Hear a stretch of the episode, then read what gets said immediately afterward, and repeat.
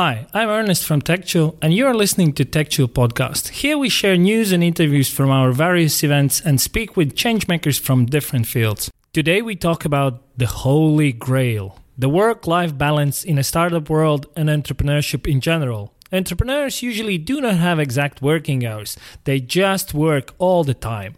That is not sustainable in the long term. So, here are some tips to balance your life while still doing what you love from Luisa Bubanova, CEO at YouFirst AI. Luisa, how are you doing? I'm a little nervous. You're a little nervous. That's little okay. Nervous, but I was told in the backstage that being nervous is good because I really care. Yeah, nervous energy is actually a good thing. We, we like nervous energy. Um, you know, talking about mental health in general, Louisa. Tell us a little bit about your sort of origin story of, of how you started YouFirst, just so that everyone can get a picture of what you're doing. So, mm, I think that the very um, descriptive characteristic of me, myself is uh, just being out of my comfort zone. I am a big believer of, of uh, the theory that if you're staying in your comfort zone, nothing special really happens. So I kept on throwing myself into situations that uh, eventually uh, evolved into YouFirst, but this is my fourth company now. Um, one was a complete failure when we had a dispute that ended up between the, the founders. One of them was just like, meh, I don't care about this anymore. And the third one was a little bit of an exit, but a really, really tiny one. Um, so experience kind of grew, um, grew uh, because I was never afraid to go into places where other people maybe didn't feel secure. And uh, coming from Slovakia, which is a, obviously a post-communistic country, we were all taught at school that um, having a solid, stable job and, and security is the, is the way to go. And I kind of always rebelled against that. So I think that's, that's what brought me here. But also, it brought me to, um, to this topic of mental health. And I think that with Stuart, we um, kind of connected over this, this topic because it uh, really became an important um, issue to, well, to talk about, and and uh, every single founder should really um, understand that their psyche is, is, is a vulnerable thing and it can break. You don't even know when. Yeah, I mean, it's, it's hard. I've been a, a, founder of several companies myself. You know, we're talking the same language. That's one of the reasons we connected in the first place. And, you know, I, don't really feel a lot of times that uh, people that are getting themselves into this understand necessarily the pressures that await them you know, sometimes it's, it's their first foray into this, and so everything is uh, completely unknown. You know, what can we tell people about what it takes to really be a, a founder of something? Um, what are some of the issues that you've faced with any of your companies um, that have you know, really caused you serious issues and, and caused you, uh, you know, those problems where you are worried about your mental health state in those, in those moments? I think a very important part is to understand that people have uh, different perceptions of things. Um, just like I'm looking at three bottles of water, somebody else can remember completely, completely different about the same picture. And it's very important to understand, and even uh, if a daily communication um, um, that's the message that you're trying to send might be perceived very differently and therefore there there are situations that might become very emotional mm. and uh, keeping those emotions under uh, under certain control is is crucial to um, growing basically um, so when it comes to like good advices uh, of how to become a founder, I think learning to observe yourself is is crucial to to then understanding what really drives you, what really stops you from, from being productive, and, uh, and uh, how it affects your um, stage, whether it's mental or even physical sometimes. Yeah, I mean, tell me about specific examples where uh, you know you had an issue come up and you were worried about uh, you know the way that was affecting you. Well, it was actually quite recently when we were raising our third uh, third round of investment, and uh, things were getting a little, um, let's say, lengthy. and um, it meant that we all had to uh, had to go to home offices because we were just trying to uh, trying to save money as mu- uh, as much as possible, which obviously meant to a stage where everybody. Or, I mean, all the team members were actually communicating online, and I realized that it was basically bumping me down. And um, my family saw that. Uh, and obviously, the people that love you the most, they care about you the most. And when they see you going down, they're trying to save you. And this was the most, uh, the worst part of, of the whole process when, when your family starts to tell you, give up. Yeah. That's, that's the worst because they actually get into you, they get under your skin. So this was, for me, this was the hardest, the hardest part where I had to understand that me going down with uh, with um, the mood or motivation or productivity is was the the reason because my my kind of passion and belief was a little little bit uh, touched with uh, my closest people actually which is Yeah. kind of ironic How do you cope with that when, when the people that care about you the most question what you're actually doing and question your, your passion in that way? Yeah, I think this is this is something that will come up in every founder's story, especially when uh, when you're doing something that uh, you're believing is new and disruptive. Uh, your closest people will question you the most, and um, it's therefore it becomes a really lonely lonely kind of path. So be ready for that. It's not going to be like everybody's your friend and, and they're all supporting you and they all see that you're going to do great or whatever. They're not going to be believers, not in the wrong way. It's just they're protecting you, and that protection is is uh, um, is hard to hard to cope with. So. Yeah, I mean, do you have any particular coping mechanisms for that? Is, is there something you personally do that is going to you know, make that much, much better? Music, Music. Music, absolutely music, and because um, I love all sorts of sorts of music, but I've learned a very good trick. So when you find out there is a let's say a good DJ or a good good um, performer um, performing somewhere close to you, I learned to put my my alarm clock for 3 a.m. in the morning. So I go to sleep, wake up at 3 a.m., go to see the see the whatever I want to see, Yeah. and then go back to sleep and it just makes me happy and I'm full of energy and nothing nothing is nothing is broken from the from the real productive cycle. Uh, we also share a love of uh, deep house and techno, right? So uh, there is that too. Um, yeah, I mean, it's, we, we talked a lot about uh, the issues, the, the pressure points, but let's get into actually what you do to help. Uh, because, you know, I know what I do. I, I meditate every day. Um, that's the first thing. Second thing is I play a lot. I mean, I actually only work typically around about you know three, sometimes four hours a day. Um, there are some days where I have to push because I've got a deadline and I've got to like just go go go go for it. Um, but I only typically work around three or four hours a day, and, and the reason I do that is because I maintain that most people actually only work about three or four hours a day. If you look at these um, tracking apps that track all of the different things that you use on your smartphone and on the, the desktop, and then you look at your statistics, um, actually, most people, when you average that out across uh, complete audiences of those apps, most people are actually only working, really working like three or four hours a day. The rest of the time, they're staring at a screen constantly. Um, some people stare at a screen for so long that when they stand up, they think the whole world is two dimensional, and it takes them a little while to actually be able to judge distance again. And you get bogged down because you get mind fog and you spend all your time procrastinating on social networks and everything else, and, and you actually only do a few hours of quality work. What I do instead is I do those few hours of quality work, but in small bursts, and in between, I play.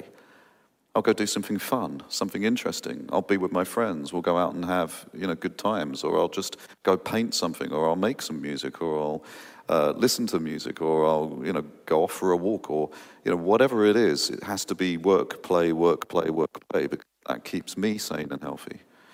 You know, what is your experience of that, and how have you managed to, to balance that out? Um, I think this is your your approach is very um, um, right and open because uh, actually admitting that you're doing that amount of work daily is uh, for everybody very hard to kind of admit that's a good word still.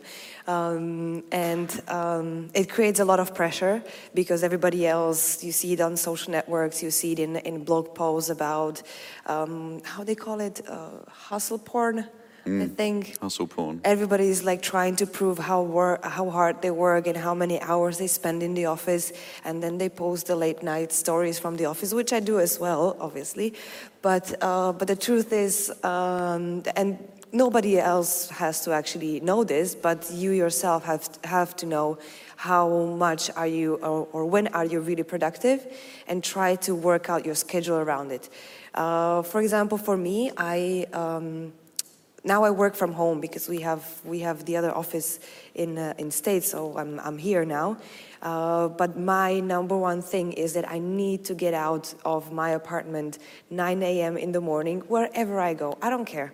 I can go for a walk. I can go into a cafe. I can go to visit my parents for, for breakfast, whatever it is. But if I stay at home, I know that this, that, that day will be just ruined with, with uh, just staring into the ceiling or out of the window or playing some music and then doing nothing, uh, nothing really. So for me, I've learned and I've observed myself that that morning ritual of, of getting out of the out of the premises at 9 a.m. is, is crucial for me to then be be productive. So it's I think it's and for me I've learned that it's um, a little bit of a guilt game Yeah. and a little bit of, of uh, being proud of myself. So if I if I don't get out of the apartment before nine, I feel guilty. But then when I do, I feel a little proud of myself. So yes, I've done it once again. And I think this this little game of of uh, of how to play around with your mind is is something that everybody should try. I don't think there's a real like guidance of what you should do, but but that that game of, of guilt and and, and uh, feeling proud is very nice.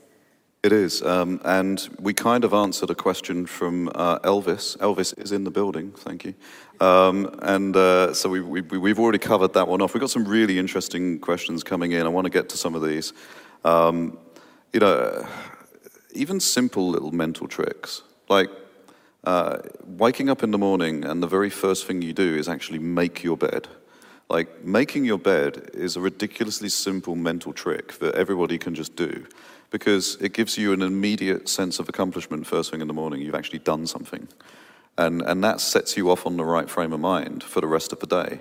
So, you know, for me, I wake up, immediately meditate, get up, make my bed. I already feel like I've had two amazing accomplishments in the day. And then I'm grateful for those. Gratitude goes a long way, right? Um, you know, actually just spending less than a minute writing down a few things that you're grateful for at the end of the day is an incredibly powerful thing and keeps you in the right frame of mind because there is a lot for us all to be grateful for, like every single day, without fail. Even on the worst days, there are things to be grateful for. I would just like to add because it really seems like a little, uh, maybe trivial, uh, that making a bed or, or leaving out of the apartment at certain time. But if you think about it, our society have learned by by our medicine to keeping our bodies alive for hundred years, right? We were made to live 30 years, but all of a sudden we have this like great I mean, working bodies that work so long, and, and mental health is is uh, something that we need to uh, we need to know, uh, or we need to learn how to how to be occupied for hundred years instead of thirty. Right. So there is there is a, there is a big gap in in uh, in. Um, I think what we really will see about uh, about mental health coming up when it comes to maybe new technologies, approach uh, to how education will be taken uh, taken upon, how our lives will evolve. Because what what do you do when you have kids and they're all all grown up? And now what? What's the ne- next goal? So there is um, mental health is extremely important, and uh, even though it sounds trivial from from making bed, but it's it's uh, really something that will keep us keep us as society sane. Yeah, absolutely. Um, you know, Alexander asks a question uh, which is deeply important. Um, how do you rescue somebody from drowning mentally if you're not sure how well you can swim yourself? Um, first of all, great use of metaphors. Alexander, if you're not a writer already, come and talk to me afterwards. We'll talk about that. Um, you know, that's, I, I- I'll, I'll weigh in for a minute and, and then Louisa, you know, give me your, your, your response to that. Um, first of all, like knowing yourself is, is incredibly important. Um, even if in knowing yourself you realize uh, your failings and, and the places that you can't go, that's as important as knowing the places that you can and the things that you can do. Um, you know, uh, Maria in- introduced me a little bit differently because, yes, I'm a writer for VentureBeat. Yes, I'm managing editor at Grit Daily, but I'm also co-founder at an organization called Tribe of Y, which is uh, based in Marrakesh. And, and what we do is it's a completely non-tech thing. It's as far from the tech industry as you could get. Um, what we do at Tribe of Y is people come to Marrakesh, they spend uh, 10 days with us usually, and in those 10 days we do all sorts of science backed um, exercises, uh, spiritual but not sort of Burning Man fake spirituality, like spirituality again backed by science, um, and wisdom that has been passed down uh, from you know, people through hundreds of years. And we help people to find their purpose in life, um, to work out how to get there, to set their intentions, and to remove any blockages that are stopping them from being creative, from being able to, to live this life of purpose, you know, being able to reach their purpose. And, and so that's a, it's an intense process. It's something that most people don't go through in their lives. Um, and as a result, most people don't know themselves and they don't know their failings and their, their positive areas. They, they just don't have that understanding. Um, so having that understanding of yourself is very, very important because then you will get a sense of whether you are a helper, whether you're a listener, whether you're somebody that can actually assist someone who you see as metaphorically drowning. Um, if you're not that person, find people that can help the person that you've identified as having, you know, some kind of issue. Go talk to that person and, and say, "How are you?" Say hello. If you're a founder, please consider getting, uh, you know, a therapist or a counselor or somebody with experience to come into your organization on a, on a weekly basis and just be there for people to talk to. You know, that's so much more effective and powerful than a ping pong table. Getting somebody to come in and actually just talk from a professional perspective, that's, that's way, way more effective than putting in some kind of novelty game or, or something like that to somehow fool yourself that that's helping with people's mental health because it's, it's really not. It's good for exercise, obviously, and we, we advocate for exercise uh, because that helps. But if you can't be the one to have that conversation with people and, and, and help them, you can at least be the one to bring those people in so that they can help. What do you think, Louisa? Um, from my own um, kind of experience, um, helping somebody that is mentally drowning is very hard because um, that's probably a person that you're close to because you can recognize the symptoms or you see that there is something uh, something changing in the path. Um, the only thing that kind of helped me when I was feeling down was when a person basically mentally stripped down in front of me. So I was, I was basically listening to stories that were similar. I was um, actually seeing some kind of relevancy because it's not only me who's who's having troubles, and uh, actually this person loves me enough or cares for me enough um, to say uh, the biggest secrets and pains and and whatever it is uh, out loud, and it kind of gave me gave me courage to uh, to do the same.